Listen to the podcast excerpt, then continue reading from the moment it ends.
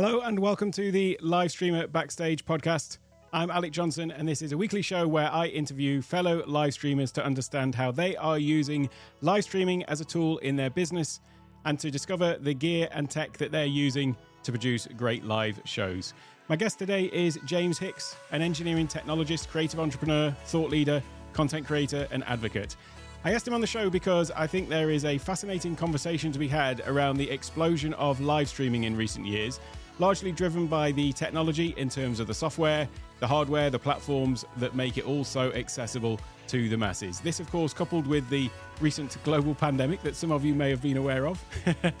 and uh, this has all obviously forced uh, businesses to move sometimes their entire operations online. And uh, this has uh, no doubt also driven these technological advances. So I can think of no better person to have this conversation with than James, given his vast experience of working with and serving individuals and organizations, providing technology insights and consulting services through Hicks New Media. James is extremely well connected and certainly has his finger on the pulse of what is going on in the tech space. I'm really looking forward to this conversation, so without further ado, let's welcome Mr. James Hicks. Hey James, thank you for being here. How are you doing today? Mr. Mr. Hold on, Mr. Alec Johnson. Let, us talk about that intro. Who who is man? I'm, I'm gonna record that myself and, and use that as a, kind of a, a sizzle reel for me.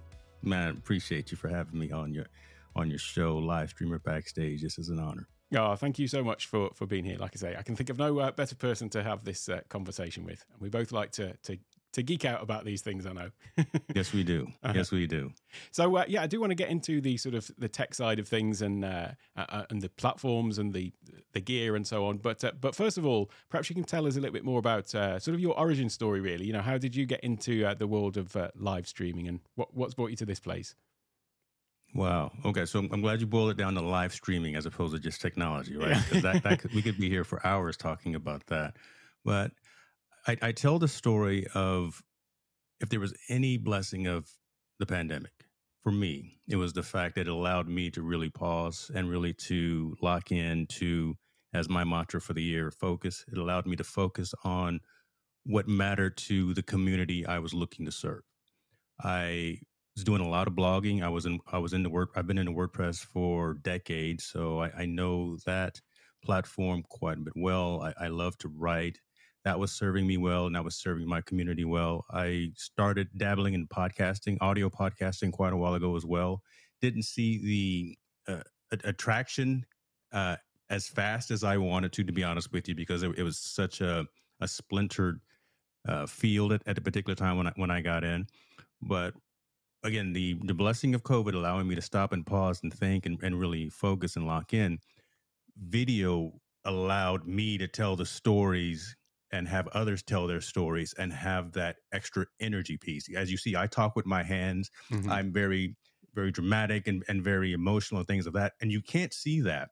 Sure. If it's just text, mm-hmm. you can't see that. You can hear the intonations and the voice and things of that nature from an audio side. But man, when you throw video on, when you press record and when you turn lights on and you put a microphone in front of someone then you get the that full three-dimensional aspect of a conversation and you can really pivot and dialogue off of body language right? You can see if i'm really engaged in particular statements that we're talking about. So i really fell in love with that from the very beginning. I've always been pretty decent at allowing folks to tell their stories so coming on my shows and allowing them to talk about what matters to them always uh always i love always love to hear people say I, they don't have anything interesting to talk about. Give me 15 minutes with you on on a on a show right? And i'm sure we'll find something interesting that you have to talk about. So so again just really being able to uh, lock in do video find the the value and find the the intention that folks are looking to share and, and have those conversations that's really where i got into the video side a couple of years ago again when we were locked down. Just because i saw that there was a need within my community to have more of those in-depth types of conversations. So, mm-hmm. and you make a point there about the uh, the the podcasting. I've always felt like I mean I'm, I'm a big listener of podcasts. Uh, but I know mm-hmm. that from the, uh, the the creator side, you know, you don't necessarily have that sort of connection. One of the things that, that I love, just to sort of echo your point about uh, live streaming, is the fact that you're getting instant feedback on a live stream. You know, more so even yes. the, the videos. You get comments and things like that on videos that trickle in over time. uh, but when you're having a, a, live stream and you can actually just have that sort of uh, that real in depth conversation with uh, with, Yes. with people. It's uh, yeah, it's a, a different level really. Um, perhaps you can Love give it, us a, love- and and you and you can and you can't you can't uh you can't fake the the reactions, right? I mean, it. you you can't put up a veil and say this is not the true you or the true me. You're looking into my eyes right now, and you can tell that I'm completely 100 percent locked in and sincere about this conversation that we're Uh-huh. having. And if I was just doing recording an audio podcast, I could I could be lay, laying in my bed or something, yeah, yeah. only giving you 10 percent instead of this 100 percent. I'm trying to give you 100 percent today, Mr. Johnson. I'm Uh-huh. trying to give it to you. I appreciate that. um, perhaps you could just, I know we've just sort of focused on just the live streaming. Perhaps you could just give us a bit more about your uh, your sort of general tech background as well, though, without, um, uh, yeah, I know this could be a whole another It's conversation, but yeah, I would, No, it's it's, it's all good. uh-huh. Uh, started really mainly in enterprise technology. My professional career uh, in the telecom industry. So uh, GTE Data Systems. I've been started there really as my first job out of college. Uh, initially, my focus was on management information systems programming. I was not a fan of COBOL. I was not a fan of MVS JCL, so I got out of that and then really started going into system administration, system engineering, and system uh, architecture right. From uh, designing systems and designing solutions. So I went, I spent 20 years at HP. hmm Uh, I spent 10 years at Apple and uh, about five and a half years as far at, at Dell Technologies. So always within that Silicon Valley area with those larger organizations because those are really the ones I feel that have their their finger on the pulse of what's going on and it kind of resonates out to all the other ancillary hmm uh, organizations as well. So, hardware providers, software providers, uh, solutions, things of that nature. So, I've, I've kind of stayed within that realm, being the HPs, the Apples, and the Dells, so I can have a pulse on what's going on at the macro level. So, not, not just kind of a, a niche. Uh, organization, but being able to do hardware, software, networking, data protection, things of that nature. So, yeah, it's been a long journey. How, how that's 20, 30, goodness gracious, 35 plus years. hmm Yeah, so, some, something like that. Yeah, I've, I've been in the enterprise technology field. Well, that's that's why you're the ideal person to be having this conversation with, because I always do feel like whenever something comes up, it seems like you uh, you've either met somebody before or connected with somebody. You know, when different names are thrown out there, that uh, yeah, you've got to got all the The, experience. the to go with it. Rolodex is, is, is long and wide for sure. Yeah, the Yeah. Rolodex. And I probably dated myself using the term Rolodex, right? Uh, youngsters don't know what in the world that is. Phone book, no. I just want to take a moment to talk about Ecamm Live. This is the live production Mac software that we're using to live stream and record this podcast. In my opinion, it is the best live streaming and recording software on the market today. So, what exactly does it do? Well, essentially, it allows you to control the content that you're including in your video, be it a live stream or a recorded video. And you do this by building out different scenes that contain the content that you want to show. This content may be a feed from your camera or indeed multiple cameras, or you may be sharing a screen, which is what I do a lot of in my tutorial style videos that I make for my Take One Tech YouTube channel. You can share the screen from a second computer or maybe even a gaming console if you are a live streaming gamer. And just as we are doing in this podcast, you can also bring in guests using Ecamm Live's built in interview mode, where guests can join from a browser and you can then incorporate their video and audio into your production. Finally, you can add all kinds of additional graphical and animated overlay elements and even movies to really add a level of branded professionalism that would be hard to achieve in any other way. The real magic happens though when you hit that record or go live button because then you are able to seamlessly switch back and forth between all of the scenes that you've created. And indeed, this is how all of the videos have been created for my Take One Tech YouTube channel. And the reason it's called Take One Tech, by the way, is because all of the videos are made in one take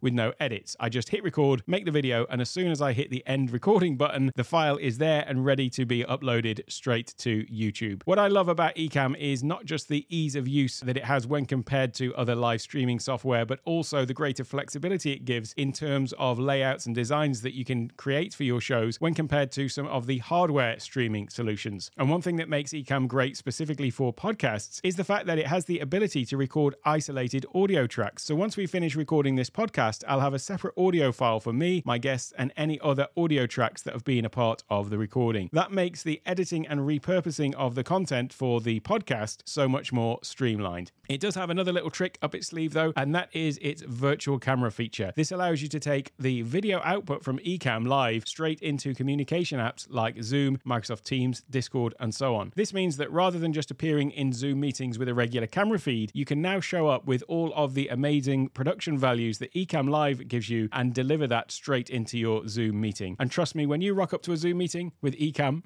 the other participants will be truly amazed. So whether for live streaming, recorded video content, or to level up your Zoom game, I highly recommend you give Ecamm Live a go. You can get a free trial by going to takeonetech.io slash ecamm. That's E C A M. Takeonetech.io slash ecamm. And of course, you can find a link to that in the show notes as well. You will certainly not regret giving it a go. Now, let's get back to the show. Perhaps we can talk then about like the uh, the sort of changes that have happened. Obviously, with you know the, the, the pandemic has driven so many people just well everyone really online uh, and that has been a big uh, sort of uh, game changer in terms of people having to embrace live streaming. And by the way, when I t- call this the live streamer backstage podcast, I, I take live streaming to mean um, not just you know live streaming on YouTube and the way that uh, certain people in our community may think of it, uh, but also live streaming is you know running online workshops on Zoom, online uh, webinars, things like that. Anything where you are mm. sort of uh, sort of broadcasting. So uh, there has been you know a big sort of explosion of this sort of even pre-pandemic. Obviously the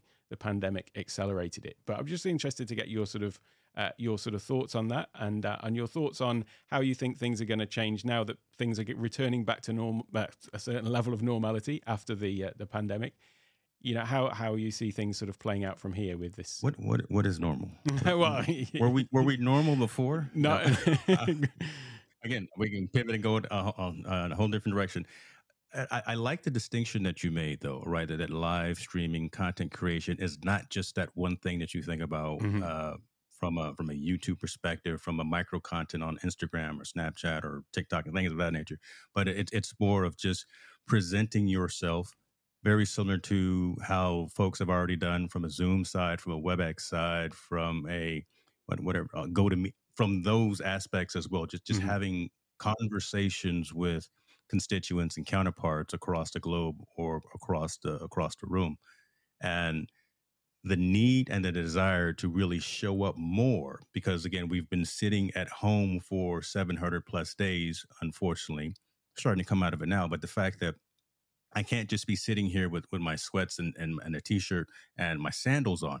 If i'm going to turn on this camera i still need alec to know that i'm engaged i'm fully prepared for whatever conversation that we had. So i still mm-hmm. need to be productive and i need, still need to show up. The fact that we're live streaming and we're doing it in video there's so I'm going to say there's too many tools now, but there's so many tools out there that allow you to really level up that traditional uh, legacy appearance that you have had before, right? We we no longer will settle for 360p, 480p, lower resolution video, mm-hmm. low quality audio. There is now such an open aspect of being able to have access to higher resolution video higher quality audio and different dynamics within our presentations as well, right? So Zoom has has blossomed into more than just a video conferencing tool, right? You can you mm-hmm. can you can collaborate, you can share documents, you can do your presentations, you can have breakout rooms, you can do all these things that really allow you to have more enriching, in-depth conversations and engagements with the folks on the other end of the phone.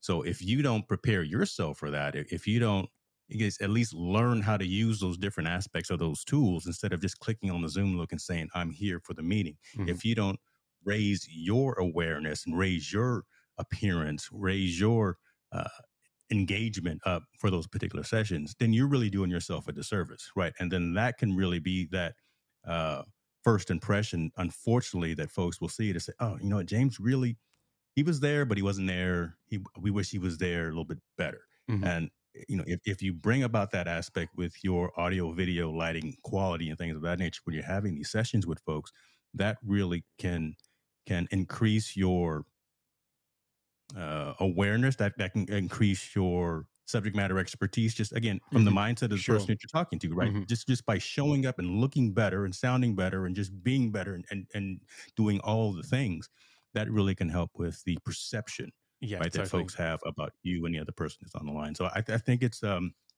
it's a great time Mhm. for us as consumers, us as users of these different pieces of technology, because we have the ability now to very cost effectively, I'm gonna say, level up our appearance and level up our gaming when it comes to audio and video conferencing and communications. hmm The the point you made there about the way you are perceived, it, it's it's so true. If you're in a meeting and you see someone that's uh, there with all of the high quality video and audio, uh, they immediately almost command more respect in the in the virtual room than uh, somebody who turns up. You know, it's, it's almost like someone turning up with a uh, you know a smart suit on compared to someone who rolls in with you know looking scruffy or something like that.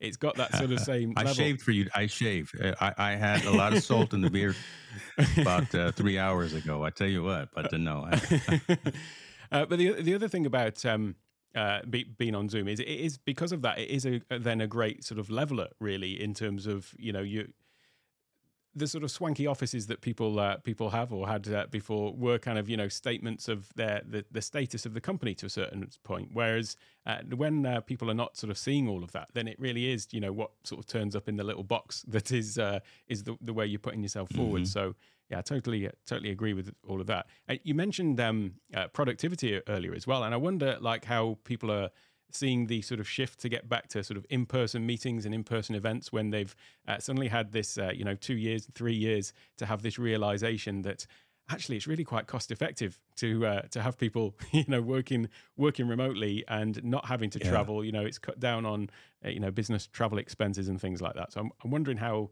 that's going to sort of pan out and Yeah, I mean that that's real conversation as well, right? Because you, you think about expense uh, budgets, you think about you know traveling, traveling and things of that nature. Now, from an enterprise, I'm, I'm a, with my enterprise hat on. From from that perspective, my day can actually start earlier or maybe in later, and there can be less gaps in it because I don't have to take in the commute time. sure I don't have to take in the time that I'm flying to another location or on a train or in, in traffic or something of that nature. I can just roll downstairs into the office, fire up the cameras, and be ready to go. Now, there's pros and cons to that, but as long as you yourself are conscious in terms of blocking off your time to be as effective as possible, hmm right? Don't necessarily don't necessarily say that you're available from 6 a.m. to 7 p.m. without taking the time throughout that day to block off uh, personal growth, uh, lunch, uh, just relaxation, things of that nature, right? Don't just make yourself completely available that entire time. So as long as you're conscious from from that perspective, but you many folks have found themselves more productive now that again some of those outlying aspects are no longer part of the schedule. The the, the commute, the travel, the um, getting 100% dressed in a two or three piece suit things of that nature right so so that can be a good pro for for me it's kind of in between because i will still go do laundry i'll go cut grass i i will still do all these other things in between meetings. Hmm uh, you know multitask and doing a whole lot of things so it, it's good for me it's good for my for my mind and for my spirit to be able to do these things take a take a break from the hard uh, mental you know fortitude and things of that of, of designing solutions or, or working on some, something for for a client or for a partner but as long as you can consciously understand what your mindset is as long as you can consciously take care of yourself first again because now that schedule has been elongated and folks will take advantage i'm not talking listen, i'm speaking to the choir here right folks know that Uh-huh. folks will take advantage of you if you say you're available from 6 a.m. to 7 Sure. p.m.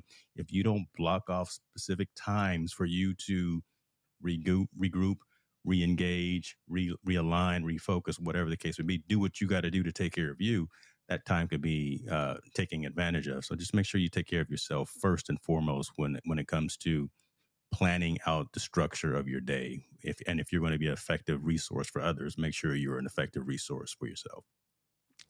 Totally 100% agree with that it's it's all too easy to be uh, just on all the time and available so definitely i'm Yeah. i'm with you all the way on uh, time blocking there and being very conscious of that so like you know when people book calls with me there's specific hours of the day that it's available and although technically i do tend to work uh, quite a few hours a day. I'm just have a specific. I know. I know what time it is right now for you, young man. So I, I, will not even say anything about that. I, I know what time it is in, in, your neck of the woods. So. Oh, you were talking before Bless about you, young man. You're just about to go off to uh, an event though uh, tomorrow, and there is there is mm. nothing that really compares to doing the the sort of in person events because you get all of the uh, the networking that comes along with that. But I just wonder how um, how you found that. I mean, there's so many people that I've met. Uh, well, you, you being uh, uh, being one of them that I've met through uh, live streaming, and uh, I feel like I've met you. We haven't actually ever stood in the same, well, not even on the same continent in, at the same time. So, uh, but you still can build, you know, sort of meaningful connections over, uh, you know, through, you know, live streaming in the, the sort of virtual space, if you like. And I just wonder what your thoughts are on that in terms of, um, I'm sure you prefer the in-person events, but how do you feel about the, uh, you know, the abilities to sort of replicate that on online with virtual events? Yeah, that's a, that's a great great question. Uh, as, as long as you put your your your heart and your all effort into it, right? Then it does not, regardless of being in, in person. That just means I'm either you know buying you dinner or buying you drinks or whatever the case may be because we're physically right there. But having the engagement, having the, the connection mm-hmm. that again, Alec, you, you and I have had. We've we've talked on camera, off camera, text messages, emails, and we've built that relationship. We've built that friendship over time just by being able to collaborate with each other. That's inv- invaluable, mm-hmm. right? Th- those those are the things that again. I, I, hate saying this, but again, if there was any blessing of, of COVID, it was the fact that I got to meet people like like you during that particular time because we were uh, aligned to the same type of purpose and, and the same type of ecosystem. Um, I, I, I don't ever see and, and I made the joke earlier about you know what is what is normal and will we ever get back to normal. I, I don't believe that we'll ever get back to a fully uh, all hands on deck. Everyone in Las Vegas or everyone in, in New Jersey or New York, you know, everyone at these events, as opposed yep. to they're not them, them not being hybrid, mm-hmm. right? Just having the ability now to actually put on a quality uh, event where you would provide a, a virtual experience as well Mm-hmm. That really resonates with a lot of folks again because now they've gotten into the the groove, into the the, the feeling of being able to do multiple things at the exact same time and do them effectively. I don't have to fly to I want to. I don't have to fly to Albany, New York for people of video. I can watch the virtual session as well and get the same kind of value out mm-hmm. of the sessions yeah, I can still communicate with the folks who I'm going to miss that are physically there. I can talk to them offline on other channels and things of that nature, but I don't feel I'm necessarily missing anything because I am I'm giving the opportunity of having an alternate means of receiving that content and that information. So hybrid I think is here to stay. A lot of larger again enterprise organizations are building that into their everyday uh, go to market strategies. A lot of companies have either closed uh, remote sales offices and remote engineering offices and remote uh, marketing offices, things of that nature. A lot of companies have said, you know what, you don't have to come back to a physical office. All you need is an internet connection and a phone. If you can do your job from the local coffee shop, let's get it done. Right. So it, it just makes more sense now to be flexible in terms of what what works for the individual employee. And I think again, from an enterprise perspective, companies are seeing that Mm-hmm. And from an entrepreneur perspective, from a solopreneur perspective, from a small business perspective, they're seeing as well that I don't have to, they don't have to try to emulate the big boys out there, right? They, they can actually provide value by still just being true to themselves and, and, and offering different types of solutions. So again, those hybrid types of solutions, I don't have to physically book out an entire conference room at the Mandalay Bay. I can use, uh, what is it? I can use Hopin or or Alter Call or or some of these again virtual mm-hmm. uh, conference platforms, Ecamm, Streamyard, EVMux, whatever you, whatever you want to use. You can use these platforms and actually have a very dynamic, engaging, and interesting session as well, hybrid and virtual. Mm-hmm. Yeah, I think that's uh, that, has been such a, a, great thing that everyone's now got all this infrastructure that they can they can sort of leverage for those. It, one thing that just sprung to mind actually when you were talking about the virtual events and uh, then becoming hybrid events is one of the sort of shining examples of that and how it's really sort of changed their approach is actually with Apple, someone I know that uh, a company that we're both uh, mm. very fond of, and their um, big announcements be watching them tomorrow. Some things are happening tomorrow. I am not sure if you're aware of that. little thing going on. Well, yeah, hold yeah. on. It's already tomorrow for you. That's it. So, I, I already know the news. No, So what no happened? spoilers. yeah, it's, where you are, it's already tomorrow where you are. Okay, I'll stop. Um, but they, but they, um, they, I mean, they dramatically shifted the way that they did their entire announcements, and now what they're, you know, these really Yes. heavily produced, like almost cinematic um, announcement things that they're that they're doing these days are just on a complete another level, and that was totally brought about by you know not being able to be on stage in front of a load of people, and so I mean Yeah. that's that's just such a, a, shining example of of what what you can do, and now they're just basically playing these to a studio audience, so uh, it's it's quite phenomenal. Listen, I I was I was in the room for one Mhm. one time for one one of those in person Apple announcement sessions when I worked for the company. Right. Yeah, it was amazing. Listen, it, it amazing. It it, it was a, a highlight of my uh, professional career at the particular time because again, in the room, uh, feeling all the buzz and, and, and Yeah. all of that. But what they're doing now, right, by by having, like you say, this more of a cinematic approach, by having and us videographers, us content creators can appreciate the fact that you know they got you got Tim Cook up there, and they've you got all these other executives. They've got this B roll. They've got all of this this other CGI. They- They've got all of these aspects of Mhm. building out an experience Yes. Yeah. in in this particular announcement. That it's not just Steve Jobs or or Tim Cook or or anyone walking across the stage with with a with a keynote slide deck. There is a complete experience that shows time lapse video, that shows all kinds of different types of animation, all all utilizing all the different emotions and feelings for someone as if they were at a movie. So Mhm. you get all of those emotions, and that is what, and they know this. Apple is master at this. That's what causes you to go and buy that new iPhone 14 before it's even available. That's Mhm. what causes you to go out and pre-order. Oh, I got to have that, right? I got to have this that Mac Studio. Why? I, I don't know because because they told me I They did, told me. it's the latest thing. It's it's better than the one that they had last year. Why? Because they evoked that emotion by by pulling in Mhm. all of those aspects of the the lights and the and the uh, the conversations and what you can do with it and what you weren't able to do before and what you can do now. So all of those things are really forward thinking and conscious in terms of how they deliver those sessions. And you you can't get that at a in person event. You're you're only you're only locked into the to the one principal who's on stage. But when you have the cinematic experience from these virtual events that they're now providing, tomorrow's going to be amazing. Like, It's, mm-hmm. it's going. I'm gonna be locked in. I, I'm gonna be watching it at the airport before I fly out because I'm just gonna be locked in with credit card in hand because whatever they're gonna announce, I'm gonna buy it. They they got me. I'm part of the cult of Mac. I will buy. Yeah, yeah. Uh, so uh, speaking of, Terrible, we, isn't we, it? we're talking about Mac and, and gear stuff. What what do you think has been the uh, the sort of uh, I suppose the biggest innovation in the past uh, few years to, that's that's really helped live streamers? I mean, either could be software, could be a bit of tech, or what what do you think's had the, the biggest impact, or is there is there one thing that you can nail down? Probably the, the biggest impact that I believe is higher quality audio creation at home. Mhm. right?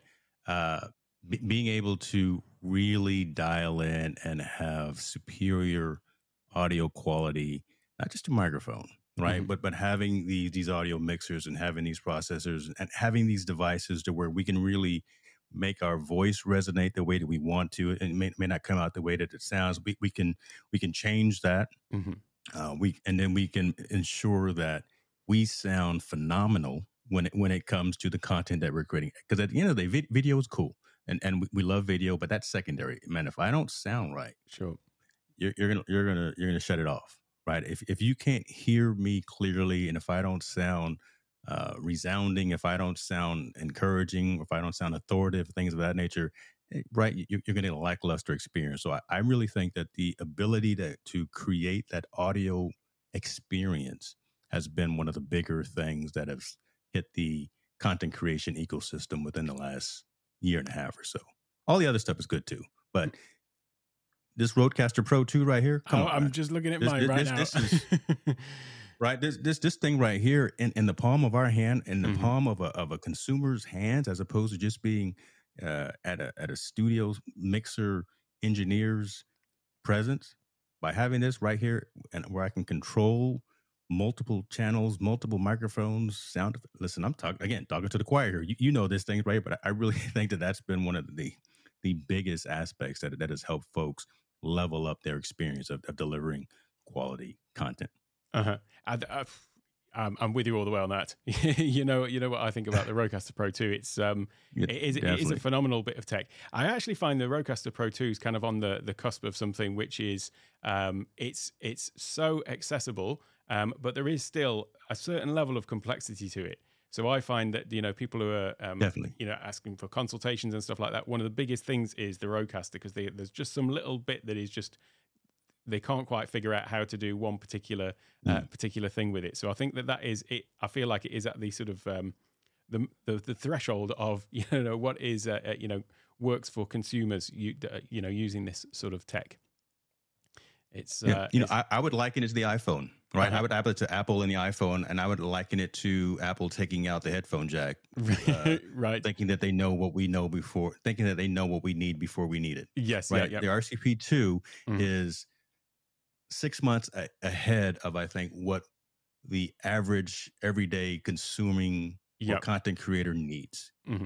Rodecaster Pro 1, the original OG, is perfect for 99.5% of the folks out here creating content. This new one, though, is just, again, is just a six months ahead of the curve in terms of the capability once we really figure out what uh, we want to do with it as creators mm-hmm. and once Rode starts rolling out more releases of the firmware i'm, I'm sure just like you i'm on uh, you're on a beta version sure. of the software uh-huh. and it's only at 1.07 yep version 1.07 once they get to a version 1.5 or version 2 once they get to something like that there's just going to be so many capabilities and aspects that we can do with this thing that are can't even fathom it at this particular point. Right. So again, I think it's just was given to us before we thought we needed.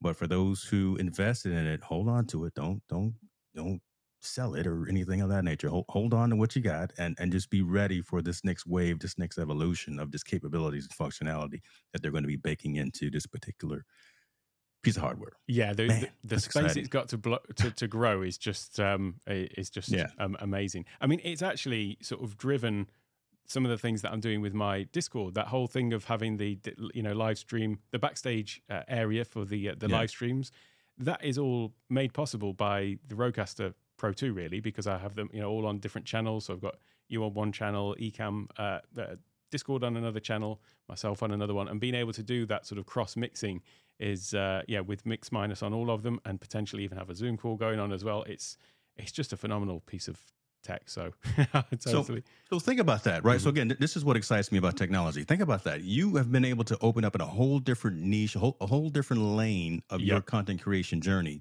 by having this particular piece of hardware. Now your community is able to experience not only this feed, but you have a back channel feed going with your community where they're communicating and they're they're commenting and they're saying, you know, James looks crazy. He should have put a hat on. Oh, what, what you know, they're, they're, talking bad about the old guy. Uh-huh. But but again, it brings out a whole nother level of engagement mm-hmm. with your particular community and allows you to level up your your your messaging, mm-hmm. your authority with your community, and your your your, your uh, content creation evolution, things of that nature. And it's all within this box. And yeah, it's, it's a little you got to read the manual. It's, it's, not something that you can just yep. fire on and then learn how to do. You actually have to read the manual to, to know how to do some of those things and know which channel to have the uh, device on. But just having that availability and having that ability to do so much more so fast, so quick, relatively easily is amazing. It's, it's, it's just astounding that we have that capability now that, that is typically in your ABC, NBC, CBS radio station. And and listen, man, I, I got it here in my little ten by ten office right now. But uh, okay, there you go. and that's what I saw. Sorry, I, will go. I'll go on tangents like that, right? Because I'm excited about all this stuff. This is all good stuff. It, it's funny. I spoke to um, JP uh, High Tech on the uh, the first episode, yes. and we were talking about that, and he had a background in uh, you know cinematography and broadcast and so on. And it's mm-hmm. it is this thing of like you've just mentioned. This is tech that uh, you know only a few years ago would have been uh, you know limited to people in you know expensive TV studios and places like that. Whereas Yeah. now it's just available, and that's kind of what I was alluding to in the the intro as well. Really, it's it's the availability of all of this technology, the hardware, the software that has made this all just so accessible to everyone that is causing this. You know, anyone can go out and buy, uh, you know, a relatively inexpensive microphone, a mixer, a camera, and then they can be, uh, you know, creating some amazing things and perhaps turning True. it around to the software. I mean, for me, Ecamm has obviously been a huge enabler, shall we say, Yeah. for what I'm I'm Yeah. trying to do. But what's your thoughts on uh, software? I know you're a big Ecamm fan as well, but uh, you know, any other software or things like that that has had the same sort of effect as the the hardware that we've just talked about? for delivering the content and for pushing it out, uh, E- Ecamm is number one. It it just is. There there's no. I'll, I'll get I'll get hate mail and, and you'll probably get some some statements in the in the comments or whatever. But there's there's nothing that compares. There there just isn't. Mm-hmm. Mac, PC, whatever the case may be. I, I've offered a lot of my PC users a Mac. I, I, I will send you a Mac Mini so you can make that switch over Yeah. to, to Ecamm listen, it, it just does everything that you needed to do. And with this next release that we're testing right now, that's in beta, that's hopefully will be out for general availability before the end of the year, multi streaming directly from within the platform. Come on now. It, it, just, there, there's nothing out there that compares to it. There are other high quality platforms out there. And, you know, we can talk about them if we want to. But again, they, they just, they each serve their purpose each platform serves a particular purpose and whatever season of the journey that you're in for content creation you may want to go with uh, an EVMux, StreamYard, a vMix, a Melon, or yada yada yada. All all, of those, they all serve BeLive because we know some folks that are they're Mhm. ambassadors for them. So shouts out to them. But listen, each one of those platforms serves a purpose. They serve that purpose very well. But when you want to and I and I hate to say this, and, and I don't want to be disrespectful, but if you want to come over here and, and hang out with varsity, if, if you want to get off get off of the JV squad, and if, if you want to come over here and, and, and hang with, with with and do some real complex things in a very simplistic manner, hmm right? The, the fact that we can move overlays, that we can do scenes, that we can bring in virtual cameras, that we can bring in virtual mics, the fact that we can do so much of a of the production from a handful of screens within our environment, and it's and it's all built forward thinking from an Apple perspective, meaning that it's user centric hmm and it's not meant to be overly complex. It's it's it's built with the foreshadowing of being very Apple centric, Apple ecosystem centric. So very simplistic and very easy to do. I don't want to use the word simplistic to think that it's for folks to think that it's dumbed down or leveled down or anything of that nature. It's just very intuitive in Mhm. terms of the way that we can actually do things. Now, again, I, I know a lot of the executives and a lot of the, the, the top notch folks at a lot of those other platforms that I use. Again, I want to restate and reiterate those platforms do what they do for their particular audience and communities very well. If you want to do something a little more complex, something a little more unique and specific to you, as opposed to being kind of locked into a framework or locked into a into a structure, that's where you go to something like a like a VMix or something like an like an Ecamm. So that it, Ecamm is number one for me from a software perspective. I also use a handful of apps, you know, really just from a product, productivity perspective, keeping track of my like run of show and keeping track of all of my show notes and things of that. But you know, not nothing tops Ecamm for me. Hmm You mentioned I got to think of something else 'cause I always I always say Ecamm. I got to come up with something else. it is it is though it does sort of shine above you know all of the, the, It, it the just other it stuff. just doesn't does what it does and Uh-huh. it does it so well. I'm I'm sorry. It just it does. You you mentioned about it um, being being simple or and then not simple, but it it it allows you to achieve really complex things in a very simple way. Um, but there's a lot of um, you know it's my background's in sort of design and engineering, and often the most elegant solutions to things um, have required you know a great deal of you know work, effort, and thought to go into it to actually create that you know really simplified version. You know the simple formulas in mathematics have been you know months worth of uh, uh, you know derivation and thought has gone into actually whittling something down to its simplest form. And there's something that always I come back to with Ecamm that I think they've got a huge benefit in the fact that um, the massive development team behind it, which is basically Ken and Glenn, the, the twins.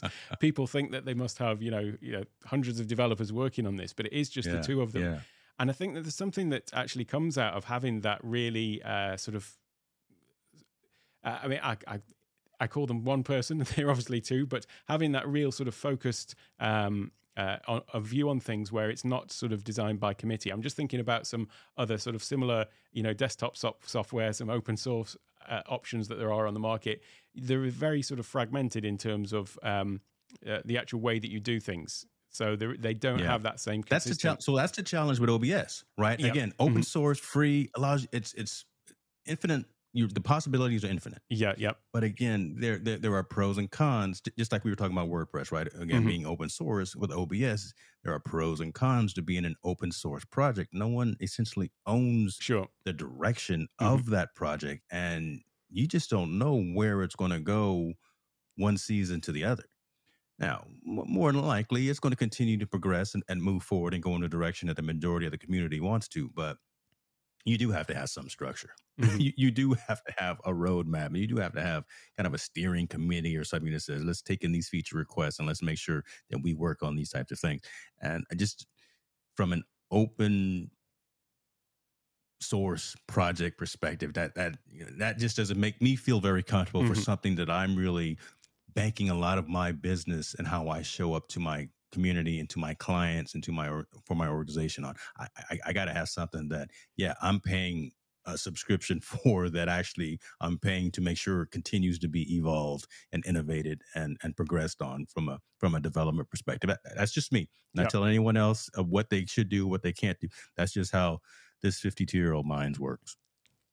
Uh-huh. The other thing about OBS as well, of course, is that's cross-platform as well. So with with it being Mac and PC, and I often think that uh, when you've got anything that's cross-platform, you're basically getting the the worst of both worlds rather than the best of it, because you have to come down to that sort of lowest common denominator in, in both of them. But You do.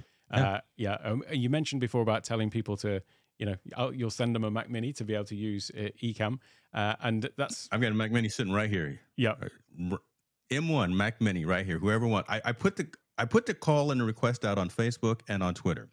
The folks that responded back don't need it. They can afford to buy a Mac Mini. So I, I'm waiting for someone legitimately come up and say, I, I need, I would like to have a Mac Mini, and I will bless them with this. I'm just sitting here. Well, there you go. You've you've heard it here now.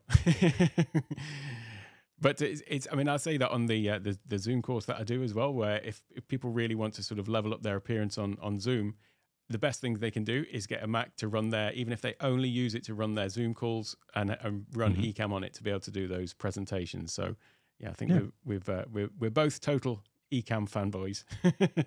That's when true. Let me. I'm gonna drop a couple other pieces of software because again, we always lead with Ecamm, but, but Sure, sure. I'm not biased. If you know, if they were, if they were, you know, a stock tradable company, I'd obviously be invested in, but uh, Uh-huh. but but they're not. Um, in the content creation ecosystem, we've talked a lot about Canva. Mhm. Listen, Canva folks that are listening and watching, Canva is the truth. Don't sleep on Canva. Uh, definitely take advantage of, of what that platform provides. There's another platform that has just come out called Simplified, which is close to what Canva offers, but it's just not there yet. It's it's it's it's got a lot of capabilities, a lot of functionality integrated around the uh, the, the the platform. Simplified is another one to look at. That, that is that is good. It's an A minus. Canva Pro, not just regular Canva. Go and get that Pro. Go and spend that extra dollars and get Pro. Canva Pro is an A plus. Um, and then I also use a, an app platform called Fellow. Fellow allows me that that's where I keep all of my show notes, all of my agenda. It, it that integrates with Zoom. That integrate integrates with uh, what's the Cisco one? Is that is that GoToMeeting? uh, yeah, I think so. Right. So it integrates with all of that and allows me to collaborate with guests that I may have on the show as well. So I keep a the running run of show in that for each particular stream that I have. And as I have different topics and I, as I want to do some web clippings and bring in articles and things of that, that's what I have running right below my uh, program screen that shows me, oh, this is Alec Johnson. This, this, and I, I type in, this is his bio and these are the links, things of that nature. So Fellow is, is another platform and app that I use. I, I like it because it's not just des- desktop, it's also a mobile app as well. So I can create and write ideas on my phone and they automatically sync to the web as well. Oh, great! I have to have to check that one out. There we sure. go. That's a bit of a bit of balance there out from the uh, the. There we go. side. Right, I, I can't just be one hundred percent Ecamm. You know, I'm not, you know, I got pillows and everything. All, oh my gosh, I got what, what else do I got? all, all of my all of my mugs are All Ecamm right. mugs. It seems as well. all, all of my mugs too, pretty Yeah, yeah. much. You know, golly.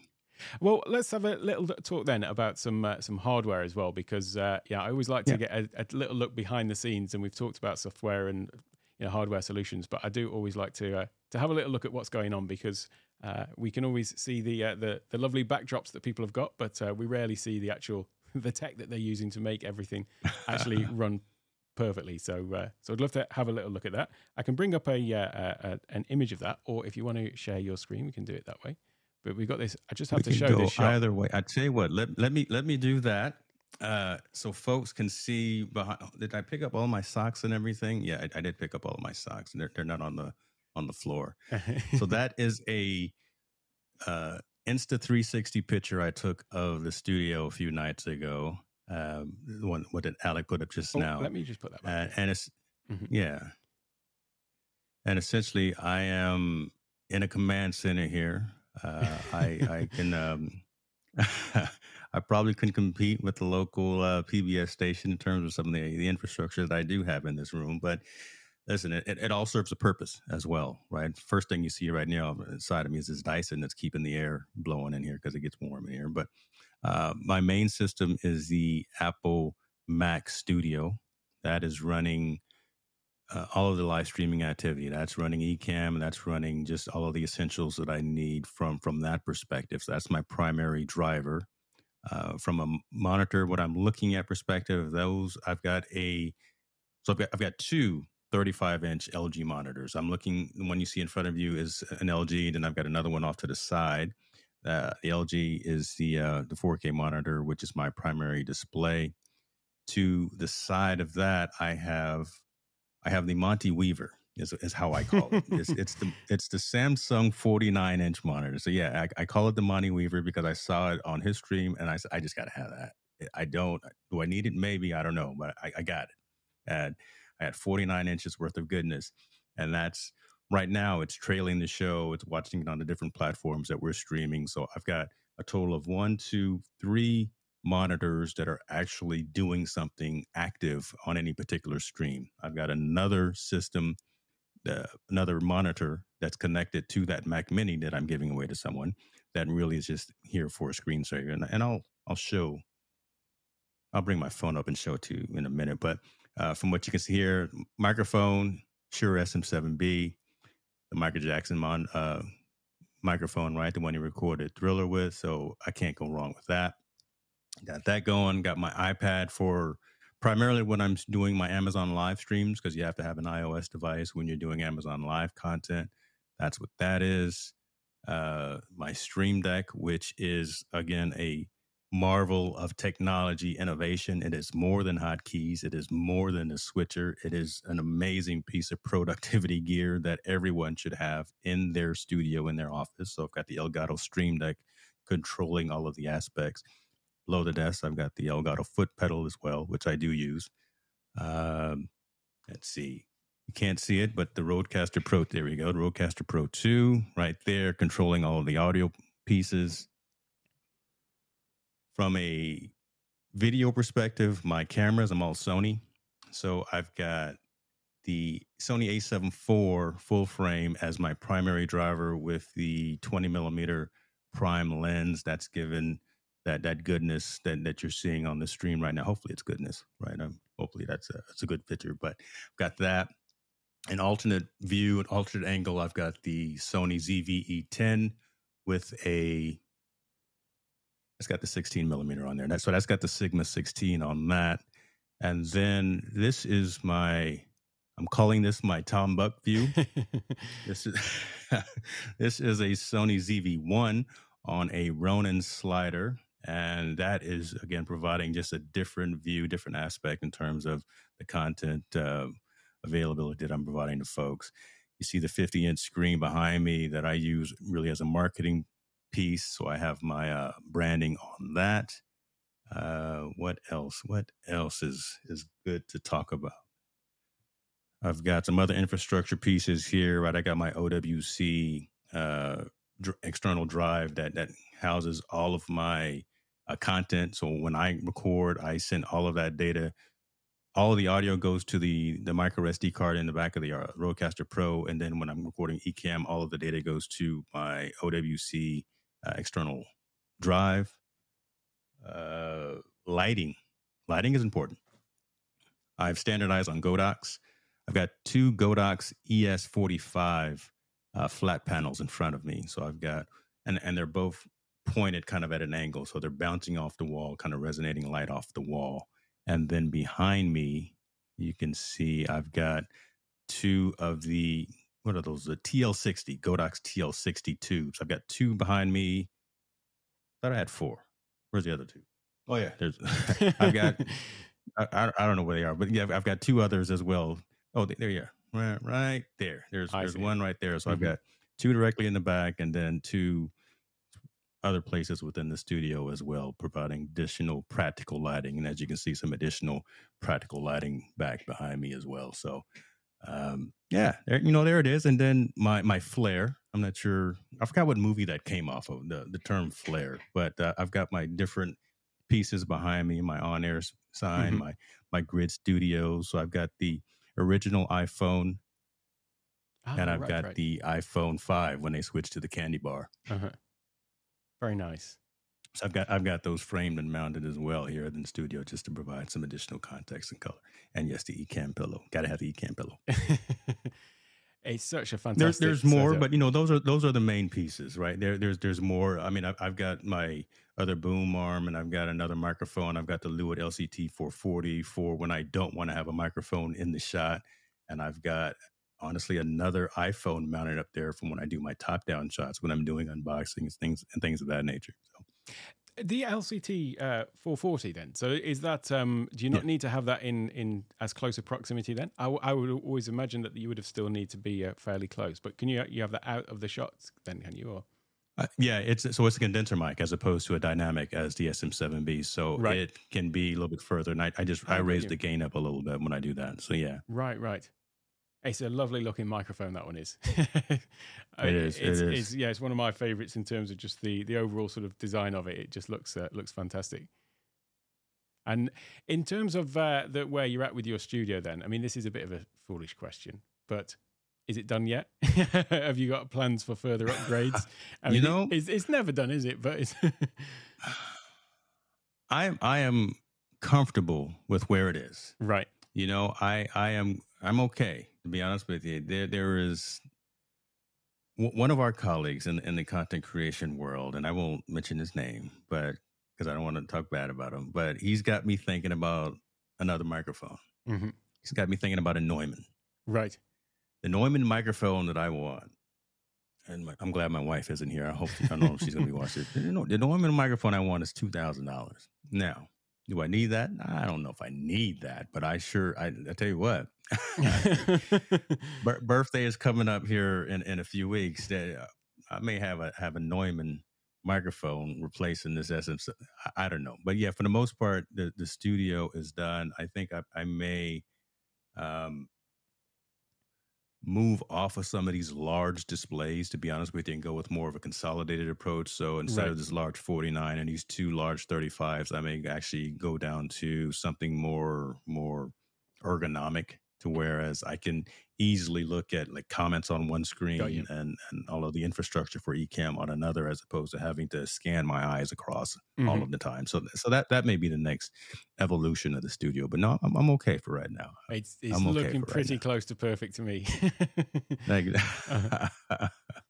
Uh, one of the things that um, I asked about when um, you know when you when you came on was uh, what's your favorite bit of tech, and uh, you mentioned the LaMetric, and it's something that uh, Yes. I've, I've seen that few few people have those, but I've and I know that you can uh, you can put all sorts of information, you know, uh, YouTube subscribers, weather, and all that kind of stuff. But um, what is it that uh, that makes that your favorite bit of tech, and um, what what Okay, what is, so what is your view? listen, I- I've got too much. I've got too much bokeh running on my camera right now. Yeah, but it's back there. Can you? Oh, jeez, get out of the way, James. So there, there it is, right there, right.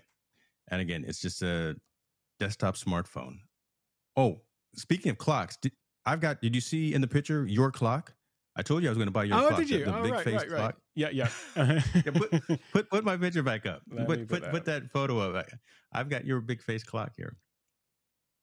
Like, Alec has to just tell me one time to, to buy something, I'm, and then I'm going to buy it. So, yeah, I've got the gear. Uh, no, but the, the LaMetric again, it it has where where is it at? Whoops. There. Uh, there it is, right there, un- underneath the um the large monitor. yep, yep. Yeah, that's right. Mhm. uh, yeah, so so the LaMetric is smart clock, Wi-Fi connected, ties into my music as well. So my Apple or my Spotify and my Amazon, so I can either play music from that. Uh, but it also ties into my social presences. So as someone likes something on Facebook, on the page, or on the brand page, or the business page, or the group, or if someone follows me on Twitter, someone becomes a subscriber on the YouTube channel.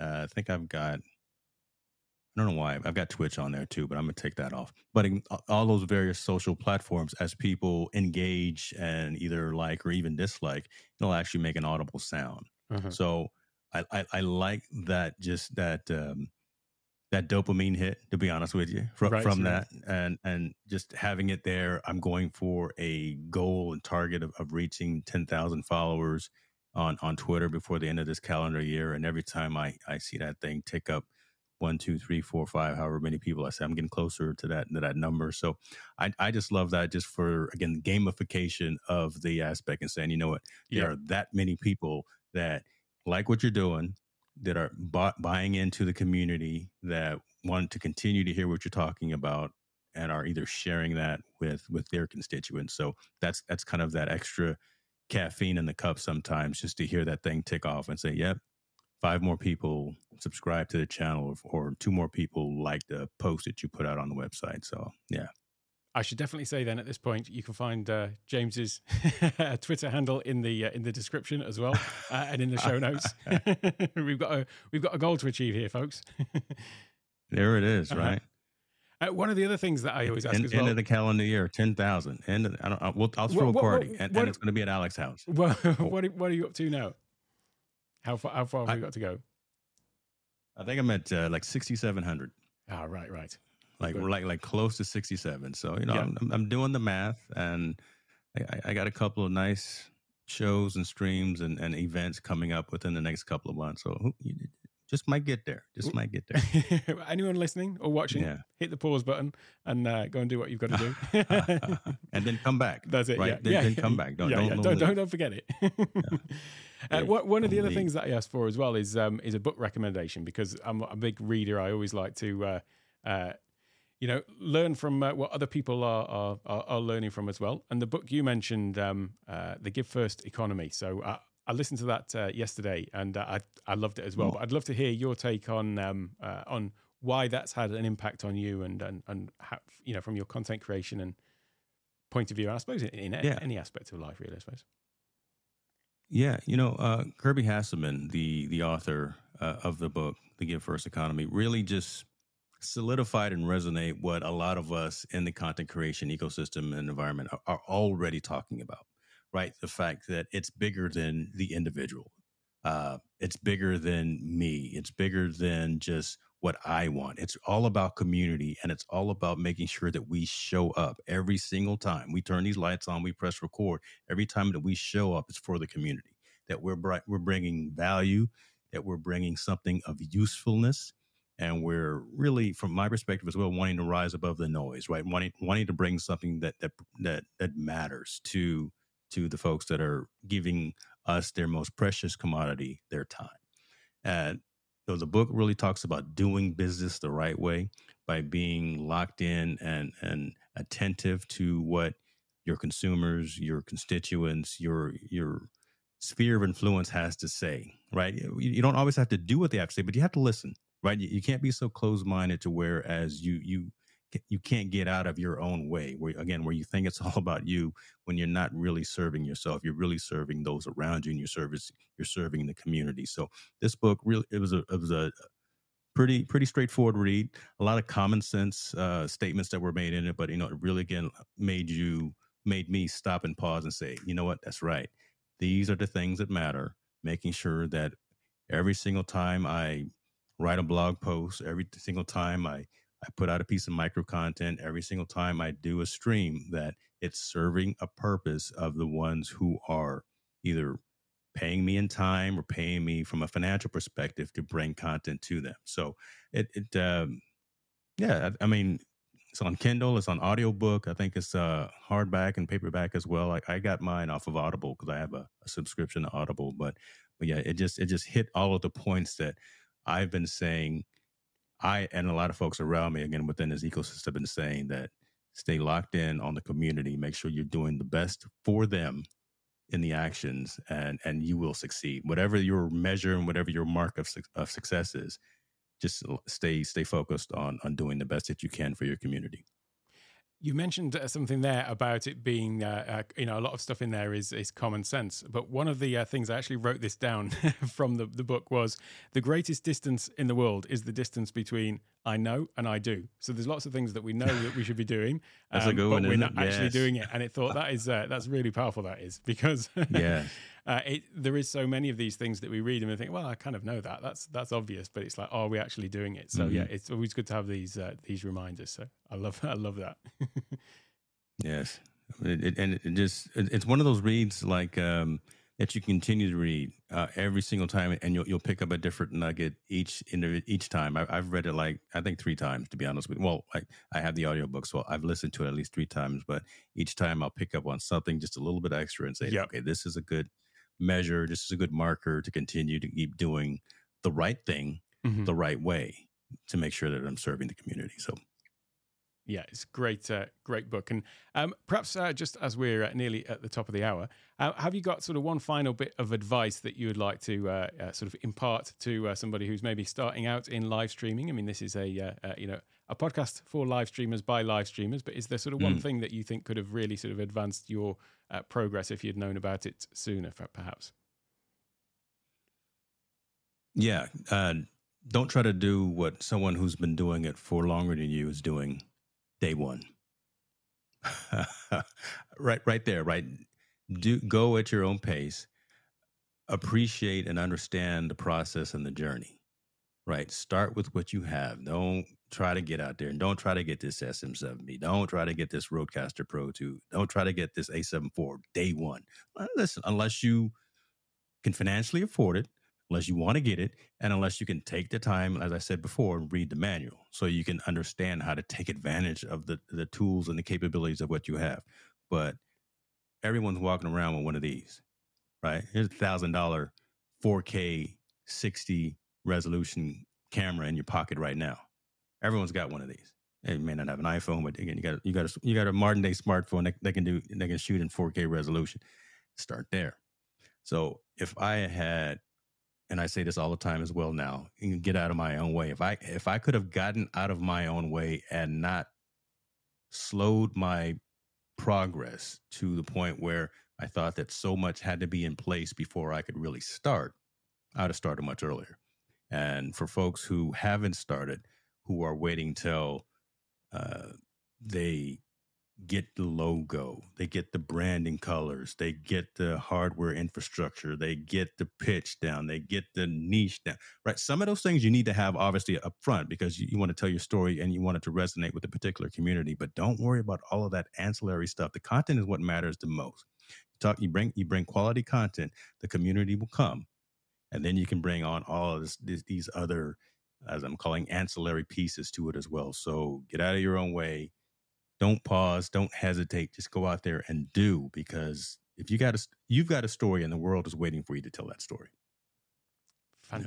fantastic advice um, I've just noticed we've got a, a, question come in on Amazon. So before we wrap up, I do want to just uh, address that. Somebody, uh, Richard from San Diego, is asking: uh, Is there a difference? Is, is, there a different set of rules for doing business uh, with millennials versus boomers? And actually, it sort of ties in with uh, uh, the the sort of live streaming aspect of things a little bit. I know this is more of a business question, but just in general, there is a sort of a different way of consuming content as well. I would say at these uh, different levels. I did a bit of a. am uh, always looking at the analytics of my uh, my my videos, and I've As got you a- should. and I, I'm looking at um, the the sort of age groups that I've got, and there is a definite spike in um, the sort of for me it's the, the sort of mid 30s to mid 40s is the the the highest number of people that are watching the content that I've got on YouTube.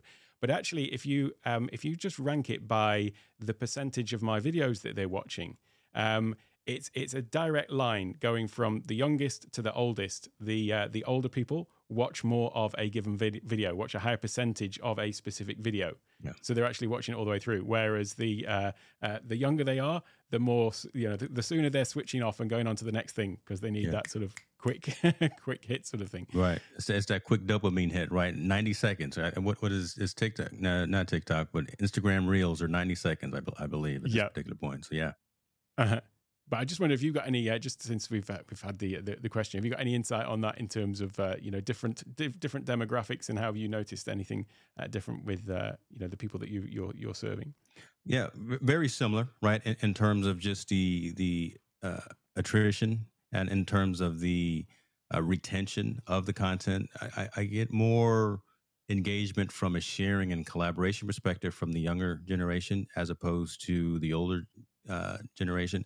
But, but correct, right? I've got my dynamic and, and my numbers show I've, I've got a higher percentage of males watching as Mhm. opposed to to females, and I'm really trying to level that out. So trying trying to be cognizant and, and bring on bring about more diversity from that perspective for from my audience.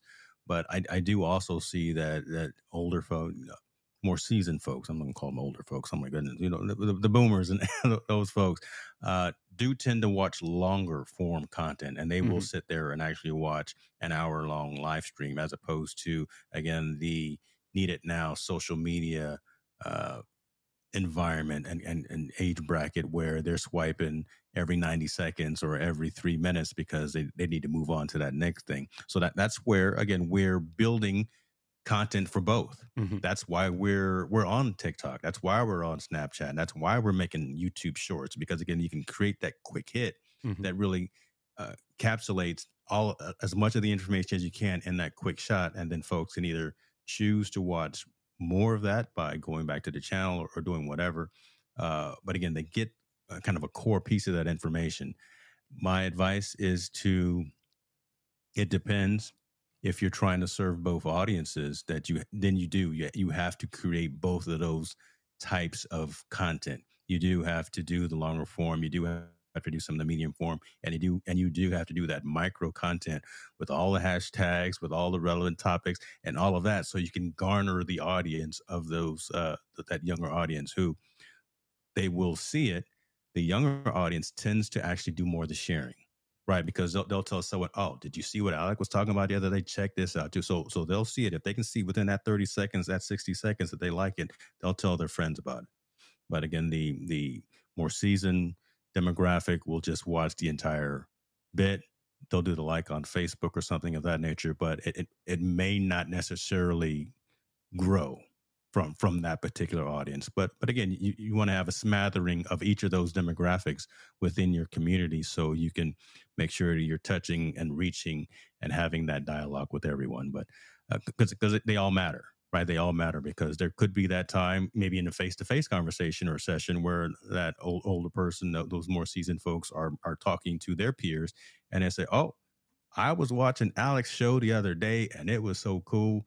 Uh, you should go check it out." That's the engagement, as opposed to that instant, just a an airdrop or an iMessage or something that that the younger folks would do. Yeah, great to So, long answer short, yes.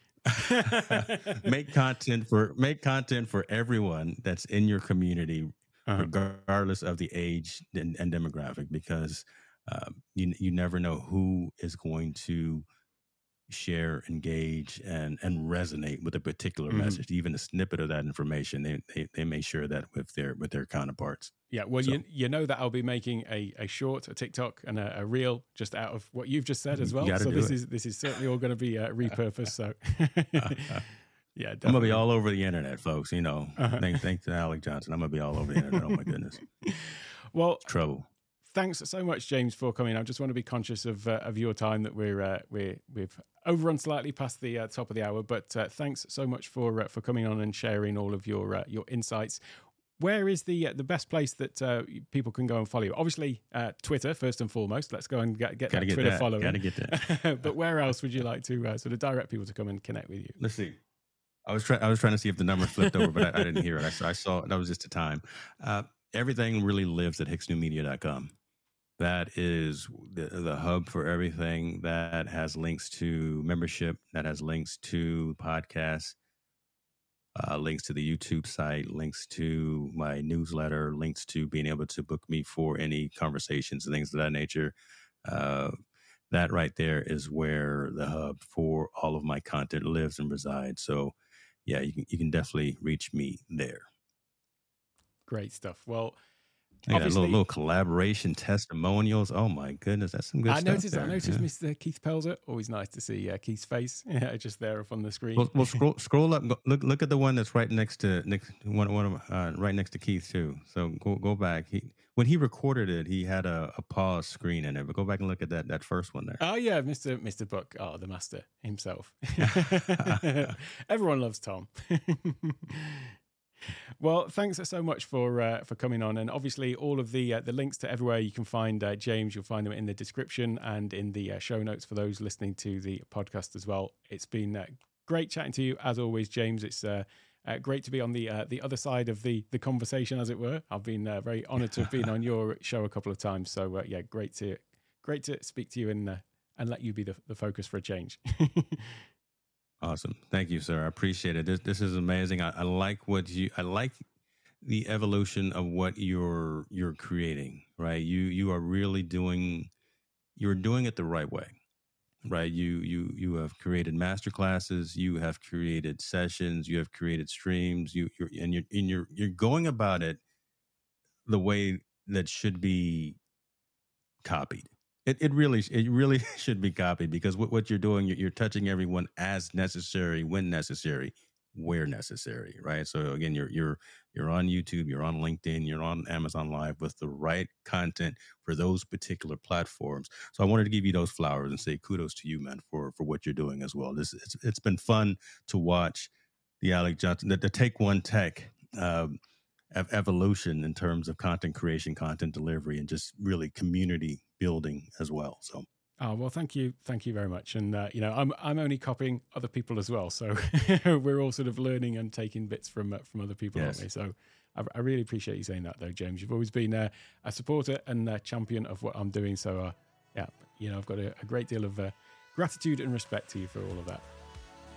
So thank you sir thanks uh, once again. Uh, so thanks everyone for watching on the live stream. You can catch us live every Tuesday at uh, 7 p.m. Eastern Standard Time.